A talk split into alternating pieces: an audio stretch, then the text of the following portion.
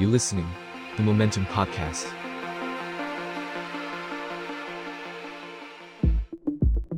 บีโฮเดอร์พอดแคสต์มองอดีตเพื่อเข้าใจปัจจุบัน สวัสดีครับ สวัสดีครับ กลับมาพบกับ Beholder Podcast อีกครั้งหนึงครับ ผมสุประชาติเล็บหน้าครับ ครับโกวิรวัตรนะครับ ครับ เอ่อวันนี้บรรยากาศการเมืองเริ่มเข้ามา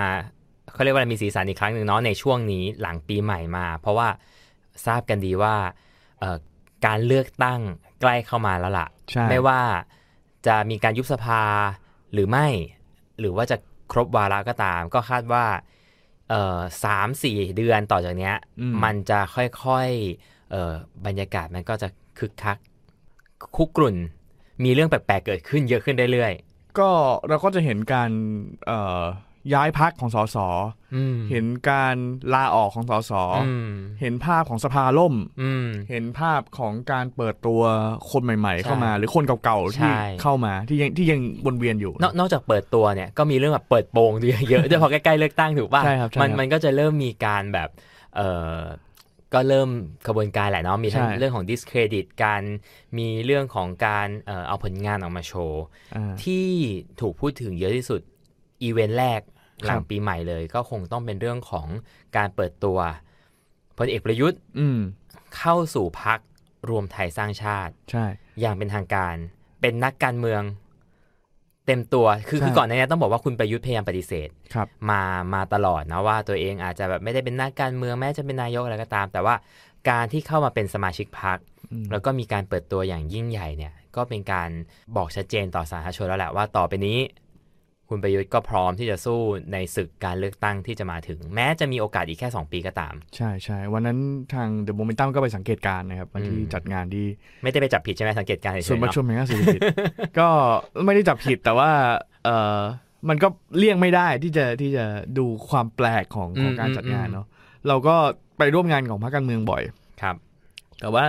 ในระยะหลังเนาะเอาง่ายๆในระยะหลังเนี่ยมันจะไม่ค่อยเห็นงานอีเวนต์ใหญ่ๆขนาดนี้ ใช่ใช่ อ่ะเที่เป็นงานพรรคก้าวไกล อ่า พรรคก้าวไกลเปิดตัวนโยบายสวัสดิการเด็ก เปิดตัวที่ไห อืม นเปิดตัวในวัด อืม จะได้ไม่ต้องเสียค่าที่ อืม พรรคเพื่อไทยก็จัดงานคุณคุณแพนทองทานเนี่ย อืม เอ่อเวลาไปต่างจังหวัดเขาจัดใหญ่ไปที่เชียงใหม่ก็จัดหอประชุมนานาชาติใช่ไหม ครับ ศูนย์ประชุมนานาชาติเชียงใหม่ แต่ว่าถ้าอยู่ในกรุงเทพเนี่ยก็จัดที่พัก อืมแล้วก็เชิญแค่สื่อมวลชนแหละ เออก็เชิญสื่อมวลชน แต่อันนี้แบบโอ้โหมากันหกเจ็ดพันคน เออ เนาะเราก็ก็เลยรู้สึกว่าก็เป็นวิธีการเปิดตัวที่ อืมทุ่มทุนมาก อืม ๆ แล้วก็เมื่อเช้าผมฟังคุณสุชาติชมกลิ่นเนาะซึ่ง อืม ซึ่งก็เคยอยู่พักพลังประชารัฐมา แล้วก็เนี่ยลาออก ตา แล้ ม วก็เปิดตัว ไป ในวันนั้นเนี่ย ครับ เขาก็บอกว่าเออพักเนี้ย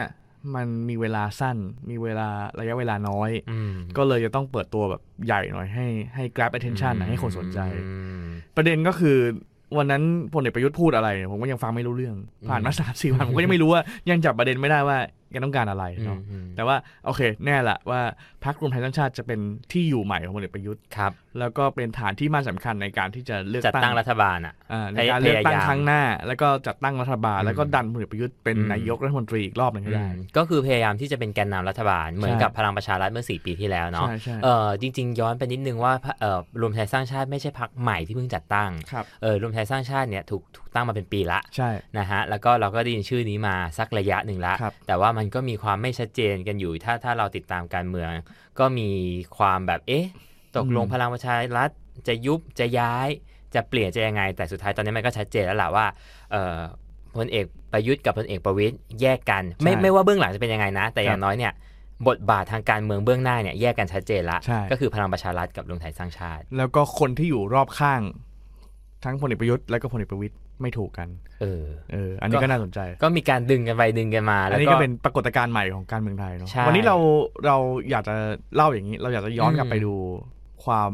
ล้มเหลวอ่ะ อืม พูดง่ายๆเลยเป็นประวัติศาสตร์ความล้มเหลวของพรรคทหารทั้งหลายในประวัติศาสตร์การเมืองไทย ต้องบอกก่อนว่าสองพักเนี้ยพลังประชารัฐรวมไทยสร้างชาติปฏิเสธไม่ได้ว่าเป็นพักทหาร ใช่ อ่ะเป็นพรรคที่ถูกจัดตั้งขึ้นโดยสืบทอดอำนาจ ใช่ ไม่ไม่ว่าฝั่งรัฐบาลในปัจจุบันจะปฏิเสธยังไงมันมัน ครับ มันปฏิเสธไม่ได้ อ่า ว่าหนึ่งพลเอกประยุทธ์รัฐประหารเข้ามา ใช่ครับ สองเอ่อมีการจัดตั้งพรรคการเมืองขึ้นมา เพื่อหนุนให้พลเอกประยุทธ์เป็นนายกต่อก็คือพลังประชารัฐ ครับ และเมื่อสุดท้ายพลังประชารัฐเนี่ยมันไม่ใช่คำตอบที่ดีที่สุดในปัจจุบัน อืม มันก็มีการตั้งพรรคใหม่ขึ้นมาก็คือรวมไทยสร้างชาติ ใช่ เพื่อพยายามสืบทอดอำนาจของคณะรัฐประหารต่อ ดังนั้นอ่ะ เราก็จะพูดได้เต็มปากในมุมเราแหละว่าสองพักเนี้ยคือพักทหาร ครับ แต่มันไม่ใช่พักแรกในประวัติศาสตร์การเมืองไทย ใช่เออผมเริ่มอย่างนี้ก็คือถ้าเราถ้าเราย้อนอดีต 91 ปีของการเปลี่ยนแปลงการปกครองแล้วปีนี้เข้าปีที่ 91เนอะ อืม เราก็จะพบว่าการเมืองการปกครองของไทยอ่ะมันวนเวียนระหว่างระบอบเผด็จการ ครับ แล้วก็ระบอบประชาธิปไตย ไม่รู้ว่า อืม เต็มใบครึ่งใบ อืมอืม ค่อนใบเสี้ยวใบแต่ แปล ก็ ว่ามีการเลือกตั้ง ก็มีการเลือกตั้ง อืม เนาะทีนี้ทุกครั้งที่ที่คณะรัฐประหารอยากจะสวมเสื้อคลุมประชาธิปไตย ค เนี่ รับ ยเขาก็จะใช้วิธีก็คือไปตั้งพรรคการเมืองมา อืม เนาะอย่างการตั้งพรรคการเมืองของของของทหารเนี่ยก็มาในช่วงที่มันมันเริ่มมีการแบ่งแบ่งขั้วแบ่งค่ายชัดเจนในสงครามเย็นว่ามี ครับ ฝ่ายคอมมิวนิสต์กับฝ่ายประชาธิปไตย ครับ ทีนี้ประเทศไทยพึ่งพาสหรัฐอเมริกาเยอะมาก อืม ฉะนั้นสหรัฐอเมริกาก็ไม่อยากเห็นเอ่อการที่มีผู้นำทหารนานๆ ในบางช่วงนะ อืม ก็ไม่อยากเห็นการที่มีผู้นำทหารนานๆ ก็เลยบอกว่าเอ้ยถ้าอย่างนั้นก็ลองลองสวมเสื้อที่เป็นประชาธิปไตยไหม อืม แม้ว่าผู้นำจะเป็นคนเดิมก็แล้วแต่เนาะ ก็คือจะได้พูดได้ว่ามาจากการเลือกตั้ง ใช่ ไม่ว่าจะทางตรงทางอ้อม ใช่ จะเสียงส่วนมากส่วนน้อยอะไรก็ตาม อย่างน้อยก็ได้ชื่อว่ามาจากการเลือกตั้ง ใช่ ทีนี้ถ้าเราพูดถึงการตั้งพรรคทหารขึ้นมาครั้งแรกเนี่ย ครับ ทุกคนจะจะค่อนข้างเห็นตรงกันว่าพรรคทหารในประวัติศาสตร์เนี่ยก็คือพรรคเสรีมานังคศิลา อืม ก็คือเป็นตอนนั้นเนี่ยก็คือรัฐบาลจอมพลปพิบูลสงค โห ราม นี่นานมาก อันนี้คือปี 2498 ครับ เออเนาะก็พยายามที่จะเปลี่ยนรูปเปลี่ยนร่าง อืมอืม จากการปกครองในระบอบเผด็จการ ซึ่งตอนนั้นเราก็เอ่ออาจจะพูดได้ว่าพลเอกไอ้จอมพลปนี่ก็ต่างจากผู้นำทหารที่เป็นเผด็จการคนอื่นๆก็คือคือก็คือท่านก็เอ่อมีศึกหลายด้านอยู่ภายในภายในรัฐบาลเอง ก็คือด้านหนึงก็คือจอมพลสฤษดิ์ธนรัตน์ ครับ อีกด้านนี้คือคุณเผ่าศรีอานนท์ อืม แล้วก็สถาบันพระมหากษัตริย์ด้วย ซึ่ง อืม ซึ่งก็เนี่ยกลายเป็นความอินทุนทุนหนัง คือถ้าถ้าจำที่เราเคยเล่าได้ก็คือ ใช่ จอมพลปอเนี่ยกลับมาเป็นนายกอีกครั้ง ครับ หลังเหตุการณ์สวรรคตและกันที่ 8 ถูกไหมฮะ ครับ แต่ว่าตอนนั้นเนี่ยมาด้วยการรัฐประหาร ใช่ ของจอมพลผิน ใช่ เอ่ออำนาจของจอมพลปอเนี่ยไม่ได้มีเต็ม ใช่ เพราะว่ามีคนรัฐประหารแล้วก็ให้จอมพลปอขึ้นมาเป็น ใช่ หุ่นเชิด ใช่ เอ่อดังนั้นจอมพลปอเองก็ต้องพยายามสร้างอำนาจของตัวเอง แต่พอสร้างอำนาจสักพักหนึ่งก็หนึ่งอ่ะคณะรัษฎรจบไปแล้ว ครับ หมดในในในช่วงนั้น แต่ก็คือมีเรื่องของการฟื้นฟูสถาบันพระมหากษัตริย์ ใช่ มีเรื่องของเอ่อเลือดใหม่ ก็คือจอมพลสฤษดิ์ อืม กับคุณเผ่า ครับ อันเนี้ยก็คือเหตุการณ์ที่เกิดขึ้นในในครั้งนั้น ก็ถ้าจำกันได้คุณเผ่าก็ใหญ่มาก อืม ก็คือบอกว่าภายใต้ดวงอาทิตย์นี้ เออ ไม่มีอะไรที่ตำรวจไทยทำไม่ได้ อ่า ตำรวจมีรถถังของตัวเอง ครับ ถ้าจะมีเรือดำน้ำของตัวเองนะ อืมอืมอืม มีมีตำรวจน้ำมีอะไรทั้งหลายเนี่ย เพื่อเอามาต้านกับฝั่งทหาร อืม มาตั้งกับฝั่งจอมพลสฤษดิ์ฉะนั้นจอมพลปอเมื่อตั้งพักแล้วเนี่ยเขาก็เลือกให้คุณเผ่าศรีอานนท์เป็นเลขาธิการพัก อืม พักชื่อเสรีมนังคศิลาเลย ก็ นะ ถือว่ามี power ใช่ แล้วก็เข้าสู่การเลือกตั้งในปี 2500เนาะ ครับ เขาเรียกว่าการเลือกตั้งกึ่งพุทธกาล อืม เอ่อการเลือกตั้งกึ่งพุทธกาลนี่เราน่าจะเคยเล่าไปแล้ว ใช่ พูดง่าย ๆ ก็คือถ้าเราย้อนกลับไปเนี่ยมันไม่เคยมีการเลือกตั้งครั้งไหนที่ถูกกล่าวขานว่าเป็นการเลือกตั้งสกปรกเท่ากับการเลือกตั้งกึ่งพุทธกาล อืม เนาะ ก็คือในตอนนั้นเนี่ยเอ่อแน่แน่ละมันไม่ได้มีการเลือกตั้งมายาวนานมาก นับตั้งแต่เอ่อจอมพลปขึ้นมาเนี่ย ใช่ ก็เป็นเป็น ก็เป็น 10 สิบปีอืม ใช่ทีนี้พอมันกลับมามีการเลือกตั้งเนี่ยตอนนั้นรัฐบาลก็กลัวว่าจะไม่มีคนมาลงคะแนนให้มากพอจอมพลปจะไม่ได้กลับมา อืม จะกลายเป็นคนอื่นๆ ซึ่งก็ไม่รู้ใครนะ คือมัน ก็ คื เป็ อน ความ พรร กลัวของคณะรัฐประหารทุกชุด ใช่ ที่ ใช่ ที่พอรัฐประหารเสร็จแล้วพอสักพักหนึ่งเนี่ยเขาต้องสร้างความชอบธรรมด้วยการ ครับ เลือกตั้ง ใช่ แต่ก็จะมีความกลัวว่าเอ้ยถ้าเลือกแล้วมันไม่ได้เนี่ย ก็มีความกลัวว่าเอ่อรัฐบาลจะไม่ได้เสียงข้างมาก เออ แล้วก็ห่วงว่าอันดับสองคือใครรู้ไหม ครับ พรรคประชาธิปัตย์ อ๋อก ลัวว่าประชาธิปัตย์จะเป็นรัฐบาลแทน อืม ก็เลยเนี่ยมีพลล่มเวียนคนมาลงคะแนนเรื่อย อืม ๆเนาะมีไพ่ไฟก็คือเอาไอ้บัตรเลือกตั้งไปหย่อนจนมันเกินอะ อ่า บัตรเขย่งอะ แบบแค่อย่างยุคแร ก จนจนบัตรเกินบาง เกินจำนวนผู้ บาง มี คู สิทธิ์ หา เกินไปแบบประมาณ 200เปอร์เซ็นต์อะไรเงี้ย าอ่า ไม่รู้บัตรมาจากไหนเนาะ อ่า แล้วก็เอ่อมีทหารตำรวจหัวเกรียนเวียน ครับ กันเข้ามาลงคะแนน อืม อะไรเงี้ยใช้กำลังคนให้เป็นประโยชน์ ทีนี้พอเป็นอย่างเงี้ยแล้วก็ พอภาพมันไม่ค่อยดีเนี่ย อืม ซึ่งมันก็ถูกถูกแอมพลิฟายแล้วถูกกระจายโดยคนที่เป็นปัญญาชนในยุคนั้น อืม ก็คือนิสิตนักศึกษา ครับ ตอนนั้นก็จุฬาก็มีบทบาทมาก อืม ก็มีการเดินขบวนประท้วง แล้วก็เรียกการเลือกตั้งครั้งนั้นว่าการเลือกตั้งสกปรก อืม จอมพลปอเนี่ยก็บอกว่าเฮ้ยอย่าใช้คำนั้นเลย ให้เรียกว่าการเลือกตั้งที่ไม่เรียบร้อยพอ อืม อ่ามีการประดิษฐ์คำให้ วั ยุค ฒ นั้น กรรมนั่นแหละอยู่ตรงนั้นนะ ใช่ใช่สุดท้ายเนี่ยก็การเลือกตั้งที่ สกปรกเนี่ย ครับ ก็เลยกลายเป็นเหตุการณ์สำคัญที่ทำให้เอ่อนิสิตนักศึกษาเดินเข้าไปในทำเนียบรัฐบาลเลยนะ อืม จอมพลสฤษดิ์นั่งอยู่ อืมอืม แล้วก็ยอมรับว่ามันสกปรกจริง อืม ซึ่งก็เข้าใจว่าจอมพลสฤษดิ์เอ่อมีมีแผนอยู่แล้วว่า ครับ จะหาทางล้มจอมพลปอ ก็เป็นเหตุผลหนึ่ง ใช่ ในตอนที่จอมพลสฤษดิ์ทำรัฐประหารด้วย ใช่ใช่เป็นเหตุผลสำคัญเลยแหละ อืม แต่ว่าที่ในเวลาเนี้ยถ้ามองย้อนกลับไปหกสิบกว่าปีเนี่ยที่เรายังมองไม่ออกก็คือจอมพลสฤษดิ์เกี่ยวข้องด้วยไหมกับการทำให้เรื่องการเลือกตั้งครั้งนั้นมันสกปรก อืม ซึ่งหลายคนก็บอกว่าน่าอาจจะเกี่ยว อืม อ่าใช่ เพราะว่าจอมพลสฤษดิ์ตอนนั้นก็เป็น เป็น ผอบ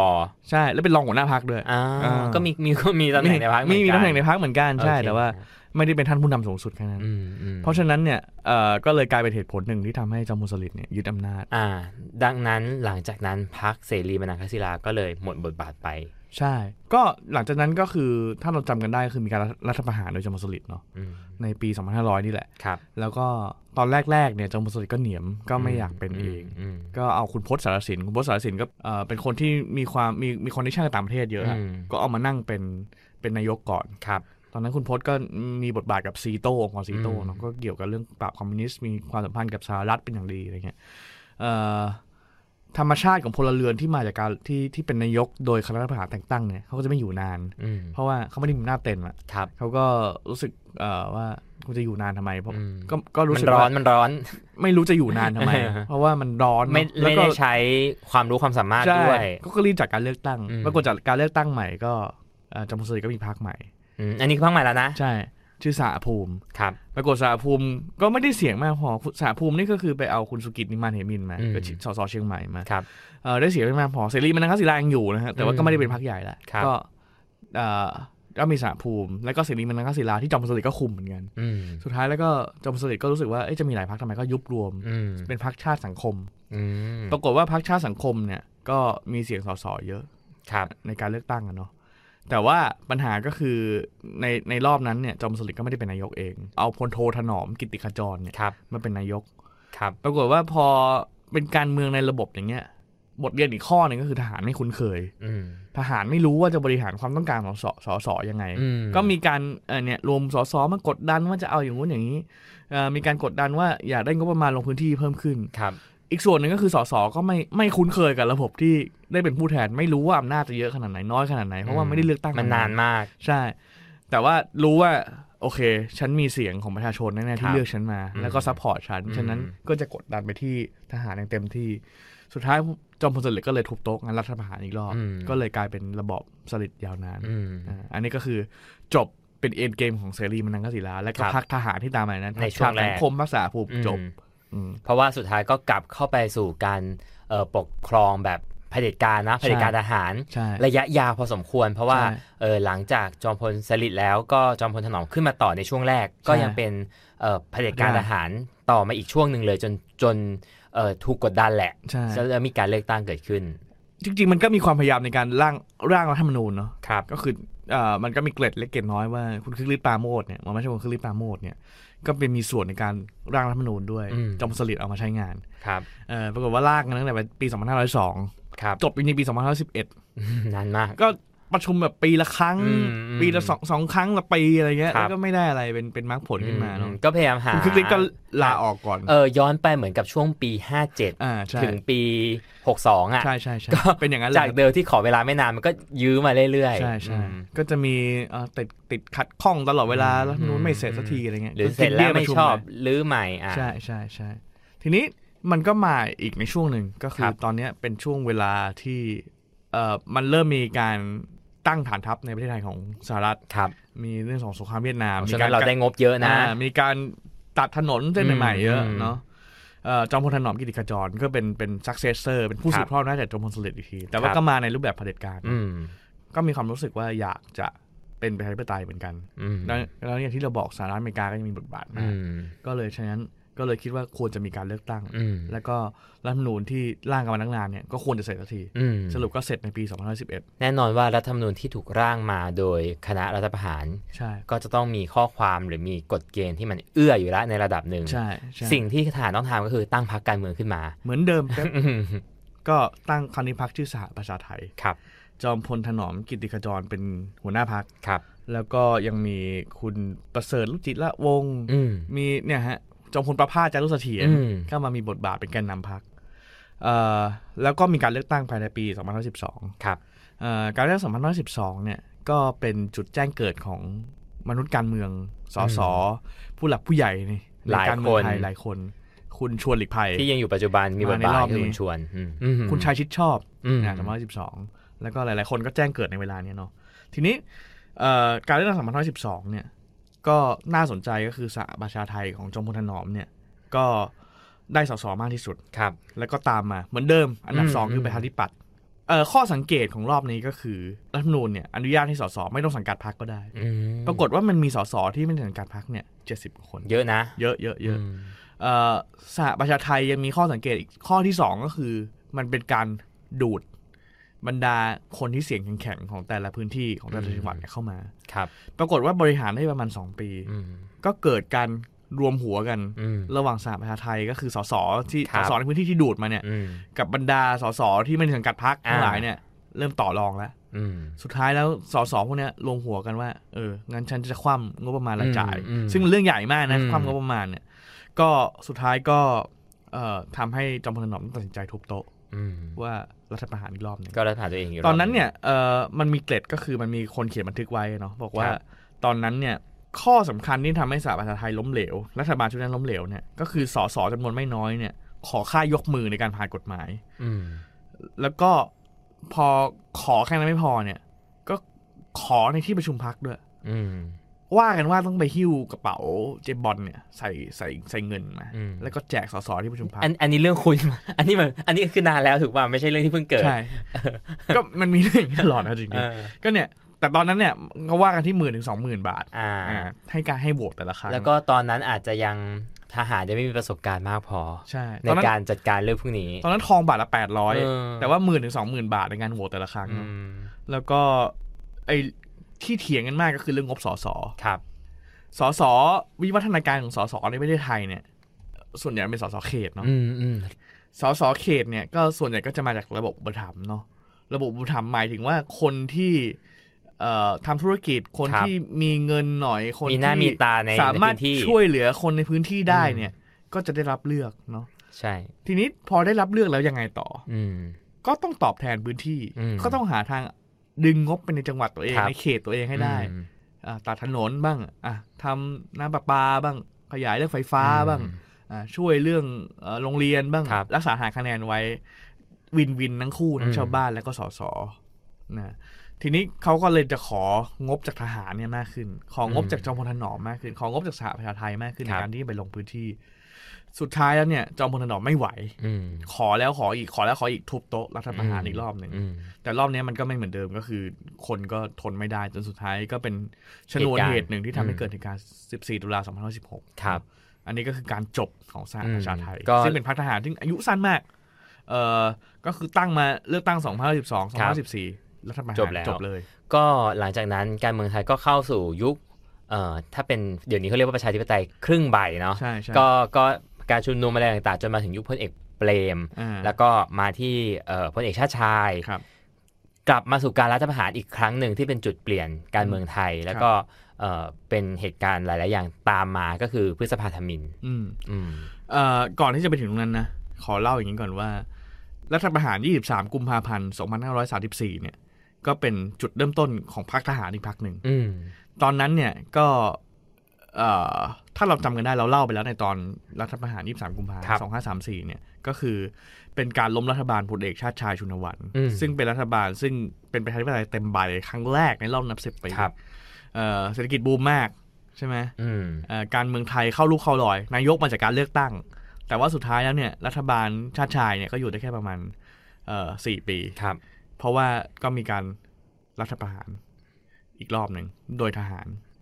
อันนี้เขาเรียกว่าเป็นความขัดแย้งระหว่างจอจปรรุ่นห้าจปรรุ่นเจ็ด อืม อันนี้เราเคยพูดไปแล้วในตอนรัฐประหารสามสี่เนาะไปไปย้อนฟังได้เอ่อความขัดแย้งนั้นเนี่ย มันทำให้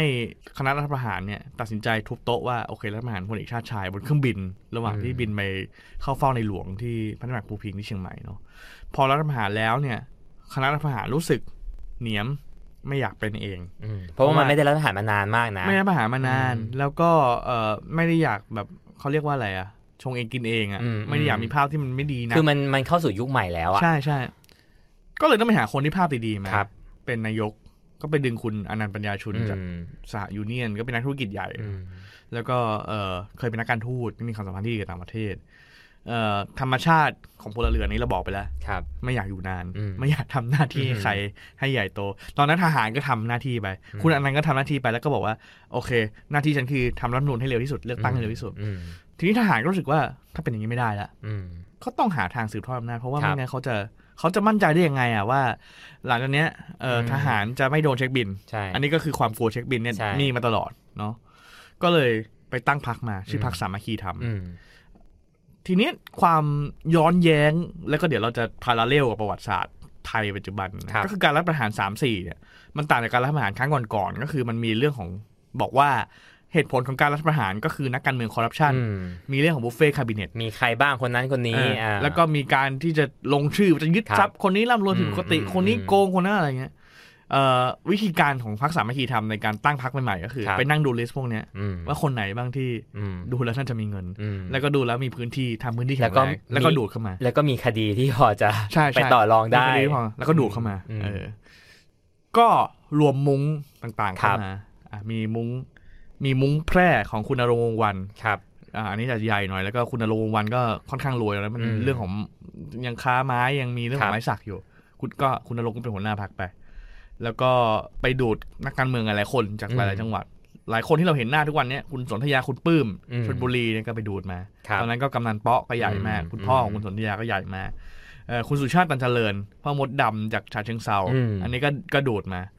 มีคุณสมพงษ์อมรวิวัฒน์ ครับ อันเชียงใหม่ อันนั้นจากพรรคเอกภาพก็โดดมา อืม เอ่อแล้วก็ไปมีนักการเมืองอาวุโสคุณบุญเท่งทองสวัสดิ์เอ่อมีมีดรอาทิตย์อุไรรัตน์ ครับ ก็โดดมา แล้วก็หรือคุณเลืองวิทย์ลิกนะพ่อของคุณไผ่ไผ่ลิกไผ่วันพ้อยเนี่ยก็อยู่ในพรรคนี้ อืม ที่น่าสังเกตก็คือถ้าเราย้อนกลับไป ถ้าเรารวมทั้งหมดเนี่ย คนที่สามัคคีทำดูดมากที่สุดก็ก็คือดูดจากพรรคชาติไทย ซึ่งเป็นพรรคที่โดนรัฐประหารไปก่อนหน้านี้ อันนี้ ครับ เราจะพูดถึงพลังประชารัฐก็ก็แบบเดียวกันอ่ะ อืม ก็คือดูดจากพลังประชารัฐที่ดูดเยอะที่สุดก็คือดูดจากพรรคเพื่อไทยใช่ไหม ใช่ใช่สา ก็ มสามมิตรเอง เอออ อะไรเองก็ ใช่ หลายค ใช่ น ใช่ คุณธรรมนัทอะไรอย่างเงี้ย เหมือนกันเลย สามัคคีทำเนี่ยก็ก็ดูดจากพรรคชาติไทย ครับ แล้วก็มันก็มีกระบวนการเนี่ยครูว่าถ้าไม่มาเนี่ยคดีมานะ อ่า มันมีกระบวนการแบบว่า เฮ้ย ถ้ามาเนี่ย จะรักษาพื้นที่ไว้ได้นะ อืม งบจะลงพื้นที่นะ แล้วก็ถ้าไม่มา สมมุติถ้าตัดสินใจกลับกันไม่มา คดีมานะ อืม จะมีคดียึดทรัพย์มานะ อืมเราจำได้ช่วงก่อนเลือกตั้งที่ผ่านมา ใช่ คดีพวกนี้กลับมาเยอะมาก ใช่ หลังจากที่รัฐประหารปี 57 แล้วเงียบไปนาน ใช่ ปี 6162 นี่คือคดีก็กลับมาเย ค อะ ดีเต็มไปหมดเลย ต ป อน ป นี้ ชทำงานเร็วมาก แล้วก็เนี่ย พอหลังเลือกตั้งก็เงียบไปละ ใช่ใช่ เออ อันนี้ก็เป็นเป็นสามัคคีธรรมเนอะ ครับ แต่สุดท้ายสามัคคีธรรมก็ล้มเหลวฮะสามัคคีธรรมเนี่ยถ้าเมื่อกี้เราพูดสองปีเนี่ยสามัคคีธรรมมีอำนาจจริงๆอยู่ได้ประมาณไม่ถึงปีด้วยซ้ำ ครับ เพราะว่าหลังการเลือกตั้งเนี่ยสามัคคีทำได้สอสอมากที่สุดก็จริง อืม ด้วยระบบอุประถัมภ์ด้วยสอสอที่เขาไปดูดมาเนี่ย แต่ว่าสุดท้ายแล้วเนี่ยหัวหน้าพักไม่ได้เป็นนายกก็คือคุณนรงค์วงศ์วันเนี่ย ครับ เขาไปติดแบล็คลิสต์เรื่องยาเสพติดจาก อืม สหรัฐอเมริกา อืม ก็เลยต้องสุดท้ายก็พลเอกสุจินดาเป็นนายก ครับ ทีนี้ เสี พ ย อ สัตว์เพื่อชาติ พลเอกสุจินดาคาประยูนเป็น อืม เป็นผู้นำรัฐประหารคนหนึ่งเนาะเป็น อื พ ม บทบด้วย แล้วก็เกษียณละแล้วก็แต่ก็หาทางสืบทอดอำนาจก็เป็นนายกแทน ก็เลยนำมาซึ่งการชุมนุมประท้วง ครับ เหตุการณ์พฤษภาธมิน อืม แล้วก็ทำให้รัฐบาลสามัคคีธรรมจบไปอย่างรวดเร็ว อืม อืมอันนี้ก็เป็นจุดจบของสามัคคีธรรม ใช่ จริง ๆ หลังจากนั้นเนี่ยก็ยังมีพัฒหารเกิดขึ้นมาอีกสั้น ๆ ก็คือหลังรัฐประหาร 49เนาะพลเอกสนธิบุญยรัตน์กลินเองเอ่อผู้นำรัฐประ ความ หา จริ รง อันเนี้ยสี่เก้านี่ก็เป็น exceptional อืม อันนี้สนุก คือถ้าเราจะพูดถึงพัฒนาการพรรคพรรคทหารเนี่ย ผมไม่นับว่าสี่เก้ามีพรรคทหารนะ อืม มันมีความพยายามที่จะตั้ง อืม แต่มันมีคนเบี้ยวไม่อยากตั้ง อืม แล้วก็มีคนที่บอกว่าจะลงแรงลงเงินแต่ไม่ลง อืม เนาะอ่ะพูดถึงสี่เก้าสี่เก้าแล้วผ่านคุณทักษิณชินวัตรเนาะแล้วก็พลเอกสนธิบุญยรัตน์กลิน ครับ ทำรัฐประหารพบทบเนาะพลเอกสนธิไม่ได้เป็นนายกเอง แต่ให้พลเอกสุยุทธ์จุลานนท์ลาออกจากองคมนตรีเป็นนายก อืม พลเอกสุยุทธ์ในฐานะคนนอกก็รีบในการเลือกตั้ง เพราะว่าก็ไม่อยากอยู่นาน แล้วก็ไม่ได้อยากอืมมีอำนาจอะไรเงี้ยพลเอกสุยุทธ์น่าน่าจะเป็นแนวแนวตกกระไดพอโจรมา ก็เลยฉะนั้นก็เลยต้องรีบจัดการเลือกตั้ง อืม ตอนแรกมีความพยายามในการจะตั้งพรรคทหาร มีความพยายามไปรวมเงินรวมทรัพยากรพยายามจะไปดูดมา ปรากฏว่ามันน่าจะมีการแคลกกันบางอย่าง เงินไม่ได้มา อืม แรงดูดหลายๆอย่างไม่ได้แรง ไม่พ พ อ อ อืม พักนั้นชื่อพักเพื่อแผ่นดิน ครับ ต่อมาแบบมาเร็วไปเร็ว อืม แป๊บเดียวก็หายเอ่อคนที่มีบทบาทแล้วหัวหน้าพักน่าจะเป็นคุณสุวิทย์คุณกิติ อืม เอ่อตอนแรกๆบอกว่ามีคุณสุรเกียรติเสถียรไทย ครับ จะเข้ามาด้วย จะมีด็อกเตอร์นู้นด็อกเตอร์นี้เข้ามา มีคุณสุรนันท์วิชาชีวะเข้ามา แต่ว่าแรงไม่ได้มากพอ อืม จนจนสุดท้ายเนี่ย พอจะเข้าสู่การเลือกตั้งอ่ะ กลายเป็นแผ่วแผ่วปลาย อืม แล้วก็กลายเป็นว่าพักที่ทหาร endorse พักที่คณะรัฐประหารรู้สึกว่าไว้ใจได้มากกว่า กลายเป็นพักประชาธิปัตย์ อืม ฉะนั้นเนี่ยมันก็เลยมีการตอนนั้นมีคลิปหลุดว่าเออทหารแถวแถวๆดินแดงเนี่ยบอกว่าเฮ้ยถ้าเลือกพักประชาธิปัตย์นะเลือกเบอร์สี่นะเบอร์สี่จำได้เลย ถ้าเลือกพักประชาธิปัตย์นะจะได้กินขนมจีนแกงไก่ผู้พันจะเลี้ยงหมดเลย อืม อ่าอันนี้ก็เป็นเหตุผลสุดท้ายพรรคประชาธิปัตย์แพ้ อืมอย่างยับเยิน ยับเยิน ไม่รู้ได้กินขนมจีนกันไก่หรือเปล่านะ ก็ แต่ว่าคลิปหลุดออกมา อันนี้ก็คือสี่เก้าแล้วก็เป็นบทเรียนว่า ใช่ ไม่สืบทอดอำนาจไม่ได้ ใช่ หวังพึ่งมาที่ปัตย์ก็ไม่ได้ คือเป็นบทเรียนหนึ่งก็คือ ถ้ารัฐทหารแล้ว เออ ตต้องเป็นเอง ใช่ต้องเป็นเอง สองต้องอยู่ให้นานพอก่อนที่จะมีการเลือกตั้ง ใช่ มีความมั่นใจพอ ครับ และสามถ้าจะตั้งพักก็ต้องให้มีพลังมากพอเหมือนกัน แล้วสี่อาจจะไว้ใจประชาธิปัตย์ไม่ได้ ใช่ อย่าไว้ใจประชาธิปัตย์ สุดท้าย สุดท้าย อันนี้เล่ามาใกล้ๆปัจจุบันแล้ว อืม สองพันห้าร้อยสิบสอง อืม มีพรรคชื่อว่าพลังประชารัฐ ม อันเนี้ยส่วนผสมพิสดารมาก อืม เออ จริง ๆ คนที่ตั้งพักตอนแรก ใช่ ต้องย้อนไปก่อน สี่กุมาร ใช่ ก็บอกก็เป็นส่วนผสมที่พิสดารเนาะก็คือพลังประชารัฐเนี่ยก็ไม่แน่ใจว่าความคิดใครนะแต่ ครับ รู้สึกว่าอยากจะให้พักทหารที่สืบทอดอำนาจเนี่ยมันมีความโมเดิร์นไนซ์ อ่า มันมีความส่วนผสมของเทคโนแครด ครับ เนอะเพราะว่าถ้าเราจำกันได้รัฐบาลคุณประยุทธ์รอบแรกอะรอบ อืม พสชอะส่วนหนึ่งที่ควรชื่นชมอะก็เพราะมีคนอย่างคุณอาคมเติมพิทยาภัยศิษย์ใช่ไหมเทคโนแครดเดิมมาจากสภาพัฒน์คุณอาคมนั่นเป็นรัฐมนตรีคมนาคม ครับ เอ่อมีคนอย่างคุณสมคิดจาตุศรีพิทักษ์ อืม เป็นรองนายก คุมเศรษฐกิจ อ่ามีคุณอุตตมะสาวนายนนะครับด็อกเตอร์นะ สู่อุตสาหกรรม ใช่ แล้วก็มีคุณสนธิรัตน์ อ่า อะไร ตอนหลัง เงี้ย มาดูพลังงาน ใช่ อ่าเอ่อ ใช่ มาดูพลังงาน ใช่ เอ่อใน แล้วก็ทรงพาณิชย์ ก่อน อ่าใช่ก็เนี่ยก็แล้วก็มีดรกอบศักดิ์ฟูตระกูลใช่ไหม ใช่าเป็น มีดรสุวิทย์ ลขา เมสินทรีย์ ายก อ่า เป็นรัฐมนตรีประจำสำนักอะไรอาง พวก งี้ เนี้ยภาพดีหมดแล้วก็ อืม เก่งมี อืม ด็อกเตอร์นำหน้าทุกคน ครับ ฉะนั้นเนี่ยก็เออถ้าอยากจะทำงานต่อก็โอเคใช้บริการสมคิด อืม อ่ะ อืม คุณสมคิดก็ไปตั้งพัก ครับ ให้ให้เอาลูกศิษย์ทั้งหลายมาเป็น อืม หัวหน้าพักเป็น เลขาธิการ เลธิการพักอะไรทั้งหลาย ครับ ไปปรากฏว่าแค่นั้นมันไม่พอฮะ อืม คือคือคุณสมคิดอาจจะขายได้ในหมู่ชนชั้นกลาง ครับ คนที่เป็นนักธุรกิจ อืม แต่ว่าในความเป็นจริงแล้วเนี่ยในภาพของความเป็นจริงอย่างที่เราบอกการเมืองไทย ถ้าเราพูดเรื่องเขตเนี่ยมันอยู่ได้ด้วยระบบบุตรธรรม อืม ก็ต้องมีไปดึไปดูดมา ก็มีเอ่อเรื่องโปรย้ายค่ายอาย้าย ครั มา บ ได้อะไรบ้างย้ายมาแล้วเนี่ย อาจจะคดีหลุดนะ ช่วย อืม ดูคดีให้นะเออก็เลยมีชื่อของนักการเมืองหลายๆคน ครับ มาก ลุ่มหลักๆ ตอนนที่มีบทบาทมากในช่วงแรกก็คือคุณสามิตร อ่าสามมิตรใช่ อืมคุณสมศักดิ์คุณสุริยะ ใช่ เอ่อคุณอนุชา อ่าใช่ มีกลุ่มของเอ่อชนบุรี ใช่ เข้ามาจากพลังชน มีกลุ่มกปปสอันนี้ก็มีบทบาทมาก า ตอนนั้นเป็น คุณ นายทุนพั รั ก ฐพล คุณพุทธิพงศ์บุญการ ใช่ ใช่ อ่า แล้วใคร สกลทีปัทยากุลนะในก็อยู่ใน ใน ในกบส แล้วก็มาอยู่ใน ในพลังประชารัฐ มีคุณธรรมนัท แล้วก็ธรรมนัฐพรหมเผ่า อ่า อันนี้ก็มาจากพรรคเพื่อไทย ใช่ แล้วก็เป็นกลายเป็นหนึ่งในในในทุนไปโดยปริยาย ใช่ก็มีความคล้ายกับรอบที่แล้วคือ ซึ่งแต่ละคนมาจากพักขั้วตรงข้ามกันหมดเลยนะ ใช่ใช่ ก็ปปสเพื่อไทย ใช่ใช่ แต่สุดท้ายมารวมอยู่ในพลังประชารัฐ อ่า เออ แล้วก็ตอนแรกพลเอกประวิตย ใช่ ไม่ได้อยู่ใน ยังไม่ได้เป็นสมาชิก ไม่ได้อยู่ในเซอร์เคิลนี้ อืม แต่ว่าอยู่เบื้องหลัง ครับ อ่า อยู่เบื้องหลังแน่ๆ เนาะก็คือเอามาช่วยกันแล้วก็ เออนะช่วยให้ให้มันดูกันเพื่อจะทำยังไงให้ ครับ ให้คอสชเดิมเนี่ย อืม จะมี อื บทบาทในทางการเมือง ไปสู่สนามเลือกตั้งอีกรอบหนึ่งแล้วก็กลับเป็นรัฐบาลอี ใช่ กรอบหนึ่งเพื่อจะทำให้ unfinished project unfinished business เนี่ย อืม สามารถเดินต่อได้ ก็จนในที่สุดก็โอ้โห ช่วงจัดจัดตั้งรัฐบาล เป็น ปั่นป่วน ช่วงที่ มาก มีความปั่นป่วนมาก เพราะว่าหนึ่งคือพลังประชารัฐไม่ใช่พรรคที่มีคะแนนสูงสุด ใช่ ใช่ไหมฮะเออมี ใช่พรรคเพื่อไทย เพื่อไทยที่สูงกว่า ครับ แล้วก็ยังมีอนาคตใหม่ตอนนั้นที่ ใช่ มาเหนือความคาดหมาย ใช่ เออมันก็เลยต้องเกิดการรวมพักเล็ก ใช่ มีเออรวมเอาเอาเออภูมิใจไทยประชาธิปัตย์เข้ามา อืม แล้วก็มีการซื้องูเห่าด้วย ใช่ ก็สุดท้ายก็จัดตั้งรัฐบาลได้ ไม่ ป นับ ริมน้ำปริมน้ำ ไม่นับตอนเลือกตั้งที่มีเรื่องบัตรเขย่งนี่นะ ใช่ใช่ เออมีเรื่องของสูตรคะแนนจำได้ไหมว่าเลือกตั้งผ่านไปแล้วหลายเดือน ใช่ สูตรคะแนนยังไม่จบเลยว่าจะคำนวณคะแนนยังไง ใช่ อ่ะยังไงก็แล้วแต่ด้วยพลัง ภายในทั้งหลายก็เป็นเสียงปริ่มน้ำ ใช่ บวกกับสว ก็เลยทำให้ได้นายกที่ชื่อว่าพลเอกประยุทธ์จันทร์โอชากลับมา ใช่ สำเร็จ แต่ว่าสุดท้ายพลังประชารัฐก็จะมีปัญหาภายใน อืม อย่างที่เราบอกแล้วถ้าเราย้อนกลับไปเลือกแต่ตอนช่วงเลือกตั้งแล้วก็คะแนนเสียงเนี่ยพลังประชารัฐไม่ใช่ majority ไม่ได้เด็ดไม่ได้เสียงเด็ดขาดฉะนั้นเขาต้องยกกระทรวงใหญ่ๆให้กับ พักร่วม ภูใจไทยกับประชาธิปัตย์ อืม เนาะภูมิใจไทยได้สาธารณสุขกับเอ่อ คมนาคม ไปท่องเที่ยวด้วยท่องเที่ยว ครับ ก็ใหญ่มาก อืม อ่าประชาธิปัตย์ได้พาณิชย์ อืม ได้เกษตร อืม ได้กระทรวงพมไป ครับ ภูมิใจไทยไอ้ยพะสุดท้ายพลังประชารัฐเหลืออะไร เหลือแรงงาน อืม เหลือพ พ ลัง ลัง งาง าน นต่างประเทศที่เป็นโควโควต้านายกเอง ต่างประเทศนายกก็เอาไปเป็นของตัวเอง เออ แล้วก็กระทรวงศึกษา ใช่ อ่าก็เฉย ใช่ ๆ พอเป็นอย่างเงี้ยมันก็เลยทำให้พักเนี่ยมีเป็นเริ่มมีปัญหา ม มีปัญหาก็คือว่าหนึ่งคนก็จะแย่งกันเป็นไอ้กระทรวงที่เหลืออยู่เนี่ยก็จะแย่งกันเป็น ใช่ สองมันก็จะเริ่มรู้สึกว่าไอ้คนที่เป็นเนี่ย อืม มันไม่ได้ตอบโจทย์คนทั้งพัก อืม มันก็เลยมีปฏิกิริยาในการไล่กลุ่มสี่กุมารออก อืม ไล่ทีมคุณสมคิดออก อืม ไล่ดรอุตมะไล่ไล่เอ่อคุณสนธิรัตน์อ ซึ่ง อก เป็น เพราะ คน ว่า ก่อตั้งพรรค พวกเนี้ยอยู่กระทรวงใหญ่อยู่กระทรวงคลัง คุณ ใช่ ดุลมาอยู่กระทรวงคลัง ใช่ คุณเอ่อสนธิรัตน์อยู่กระทรวงพลังงาน ครับ ก็อยากเป็นบ้างเอออ ม ก็ไล่พวกนี้ แต่ ออก เป็นกลุ่มคนที่มีบทบาทในเชิงการเมือง ใช่ ในเชิงพื้นที่น้อยที่สุด ใช่ใช่ เอ่อก็อ่อนแอก็แพ้ไปครับ ใช่ใช่ สุดท้ายก็โดนโหวตในที่ประชุมพัก อ่า แบบ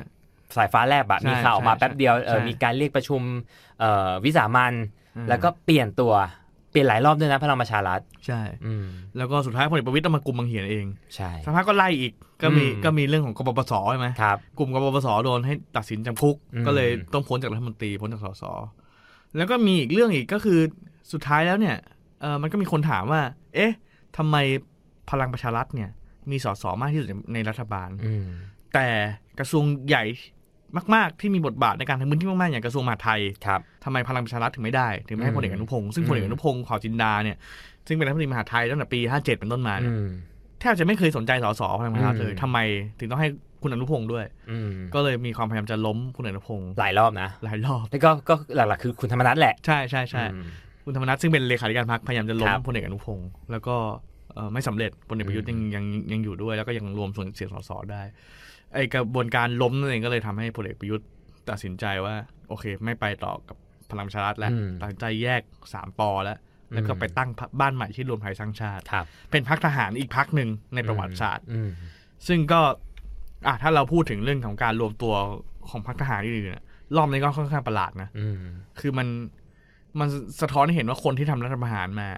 สุดท้ายแล้วถึงเวลาก็ไม่ได้อยู่ด้วยกัน ใช่ ก็ต้องไปแย่งพักอีกอันหนึ่งสุดท้ายมันเกิดอะไรขึ้นโอเค มันตัดเสียงกันแน่นอน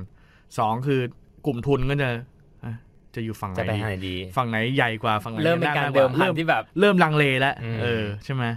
เราเห็นคุณชัยวุฒนาคมานุสรณ์ซึ่งเคยอยู่ อืม กัฟมาก่อนเนี่ย อืม ก็ก็ก็ยังอยู่กับพลเอกประวิตยอยู่คนก็เริ่มงงแล้วว่า เอ๊ะกัฟยังอยู่ข้างไหน อืม กัฟอยู่กับพลเอกประยุทธ์หรืออยู่กับพลเอกประวิตยหรืออยู่กับพรรคอื่น ครับ อะไรเงี้ยใช่ไหมฮะแล้วก็ก็ยังเป็นสิ่งที่น่าสนใจก็คือพรรครัฐบาลด้วยกันเอง ฝ่ายอนุรักษ์นิยมด้วยกันเอง ประชาธิปัตย์ก็ยังอยู่ อืม ภูมิใจไทยก็ยังอยู่ก็บอ อื ก ม ว่าก็แข่งกับพรรคพวกนี้ ใช่ ทั้งหมดก็คือที่เราเล่ามาทั้งหมดเนี่ย เราอยากจะสรุปบทเรียนของของพรรคทหารไว้แบบนี้นะก็คือพรรคทหารน่ะมีปัญหาเดียวกันทั้งหมดเลย ก็คือหนึ่งมันฝืนธรรมชาติ อืม มันไม่ได้เกิดโดยออร์แกนิก อืม มันไม่ได้เกิดโดยการที่เอาคนที่มีความคิดเหมือนกันมารวมกัน ใช่หลักการของพรรคการ สงนโยบย เมืองอะนะ ใช่ใช่ มันไม่มี คิดนโยบายเอ่อสร้างความนิยมในพื้นที่อะไรเงี้ย ครับ ไม่มี แต่มันมาด้วยอำนาจมาด้วยการ อืม ที่บอกว่า เออ มาด้วยการข่มขู่มาด้วยอำนาจ อืม มาด้วยการบอกว่า เออ คุณจะได้เป็นนั่นเป็นนี่เป็นนั่นสองคือทหาร เอ่อด้วยกันเองเนี่ย ก็ไม่ได้เชี่ยวชาญเรื่องการเมือง ครับ ไม่มีทางทันนะการเมือง อืม ทหารก็จะรู้ว่าจะทำการลบยังไง ครับ จะซื้ออาวุธยังไง อืม จะใช้อำนาจยังไง อืม แต่ว่ากับนักการเมืองเนี่ยเขาพริ้วกว่าเพราะเขาอยู่กับประชาชนนะ ใช่ ใช่ไหมฮะสามก็คือผมคิดว่าเรื่องของการประสานงานภายในรัฐบาลเนี่ยเป็นเรื่องละเอียดอ่อนนะ อืม เป็นเรื่องที่ทหารไม่มีวันเข้าใจว่า อืม จะทำยังไงในการที่จะอยู่ร่วมกับนักการเมืองที่เป็นพรรคการเมืองอะ ครับ ในการที่จะบริหารอำนาจให้ตลอดรอดฟัง อืม รอบเนี้ยอาจจะเป็นสิ่งที่พิเศษที่สุดก็คือเขาอยู่ได้นานเนาะ นานที่สุด ถ้าเราเทียบกันมา อืม พรรคทหารทั้งหมดเนี่ย ครับ มันอายุสั้น อืม ๆ ปีหนึ่งสองปี อืม สามปี แต่พลังประชารัฐนี่กี่ปีแล้ว ก็เนี่ยจะครบวาระ จะ สี่ ครบวาระ ปี สี่ แล้ ปี ว ได้นะ อืม แล้วก็ ครบได้อยู่แล้ว การเลือกตั้งเขาก็ยังไปต่อนะ ใช่ ครั้งหน้าเขายังอยู่นะ ใช่ เออ ก็พลเอกประวิตยก็ยังอยู่ ถึงเขาจะได้กี่เสียงก็ไม่รู้เหมือนกันนะ อืม แต่ว่าเขาก็ยังอยู่ อืม ฉะนั้นมันก็มันก็ยังมีความพิเศษบางอย่างอยู่ คือมี ครับ อำนาจบางอย่างหนุนอยู่ที่ทำให้เขายังอยู่ได้ อืม หรือว่าอำนาจบางอย่างที่ทำให้รู้สึกว่า เอ๊ะ ยังต้องใช้บริการพลังประชารัฐ อืม ต่อ แต่ว่านั่นแหละ มันไม่ได้ใหญ่เหมือนเดิมละ ใช่ วันนี้สสพลังประชารัฐผมไม่แน่ใจว่าออกมาเกิน 50 60 คนหรือยัง อืมแล้วก็น่าจะมีอะไรอีกอีกตามมาในช่วงสองสามเดือนนี้แน่นอน ใช่ใช่ อืม แล้วก็ไม่แน่ใจว่ารวมไทยสร้างชาติที่เราบอกว่าเป็นพรรคทหารใหม่เนี่ย เออมันมันเป็นยังไงกันแน่ มันมันจะมันยังมีรูปแบบของพรรคทหารเดิมอยู่ไหมเพราะว่ารอบเนี้ยผมผมรู้สึกว่ารวมไทยสร้างชาตินี่ดูดน้อยนะ อืม คืออาจอาจจะเขาอาจจะมีเวลาเตรียมตัวยังไม่ทัน อืม มันไอพลังดูดทั้งหลายมันไปที่พรรคอื่นมากกว่า ใช่ ไปที่ภูมิใจไทยมากกว่า อืม เอ่อรวมไทยสร้างชาติดูดน้อย ภาพก็เลยกลายเป็นภาพของคนประชประชาธิปัตย์เดิมมาอยู่มากกว่า คนประชาธิปัตย์เดิมที่อาจจะไม่พอใจคุณจุรินทร์คนประชาธิปัตย์เดิมที่อาจจะเอ่อไม่มีเขตลงแย่งกัน แล้วก็คนอื่นเหนือกว่าอะไรเงี้ย ครับ มาอยู่ที่รวมไทยสร้างชาติ ซึ่งทั้งหมดเนี่ย ก็ยังมองภาพไม่ออกว่าสองพรรคทหารรอบนี้นะ อืม คือพลังประชารัฐกับรวมไทยสร้างชาติเนี่ย จะทำยังไงให้เป็นพรรคอันดับหนึ่ง ใช่ แบบที่พรรคทหารทำมาได้ตลอดเวลา อืม เนาะเอ่อบทเรียนของความล้มเหลวของพรรคทหารเนี่ย มันจบด้วยไม่กี่อย่างหนึ่งคือประชาชนไม่เอา อืม เนาะสองคือทหารไม่เอา อืม ก็คือไม่ไม่เอาแล้วอ่ะอืมไม่ไหวแล้วอะรัฐประหารซะทุบโต๊ะ รู้สึกว่าพรรคทหารทำมายังไงก็ไม่ไหวสามถูกนักการเมืองหักหลัง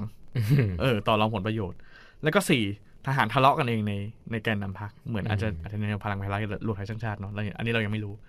สุดท้ายแล้วก็กลายเป็นจุดสิ้นสุดเนาะทั้งหมดนี้เล่ามาเนี่ย ก็ชวนจับตาสองพรรคทหารว่าการเลือกตั้งครั้งต่อไปจะเป็นยังไง แล้วก็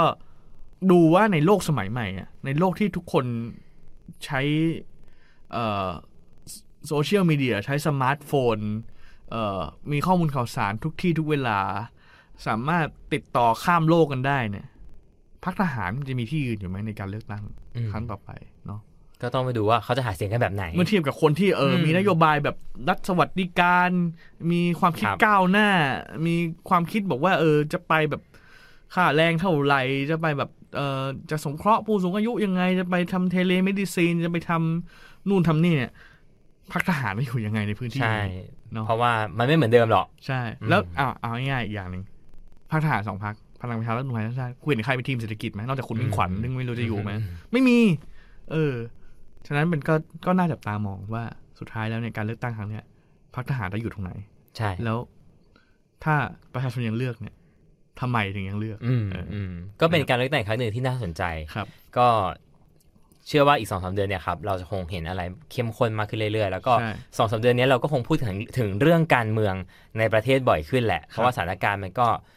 น่าติดตามจริง ครับ ๆ ก็ยังไงฝากติดตามต่อละกันนะครับ กับ Beholder Podcast ใน Momentum ทุกๆ ช่องทาง ครับ ก็อยากฟังเรื่องไหน อาจจะไม่ใช่เรื่องการเมืองก็ได้ ก็เสนอแนะเข้ามาได้ ครับ นะครับ วันนี้ลาไปก่อนนะครับ พบกันใหม่ในตอนหน้า สวัสดีครับ สวัสดีครับ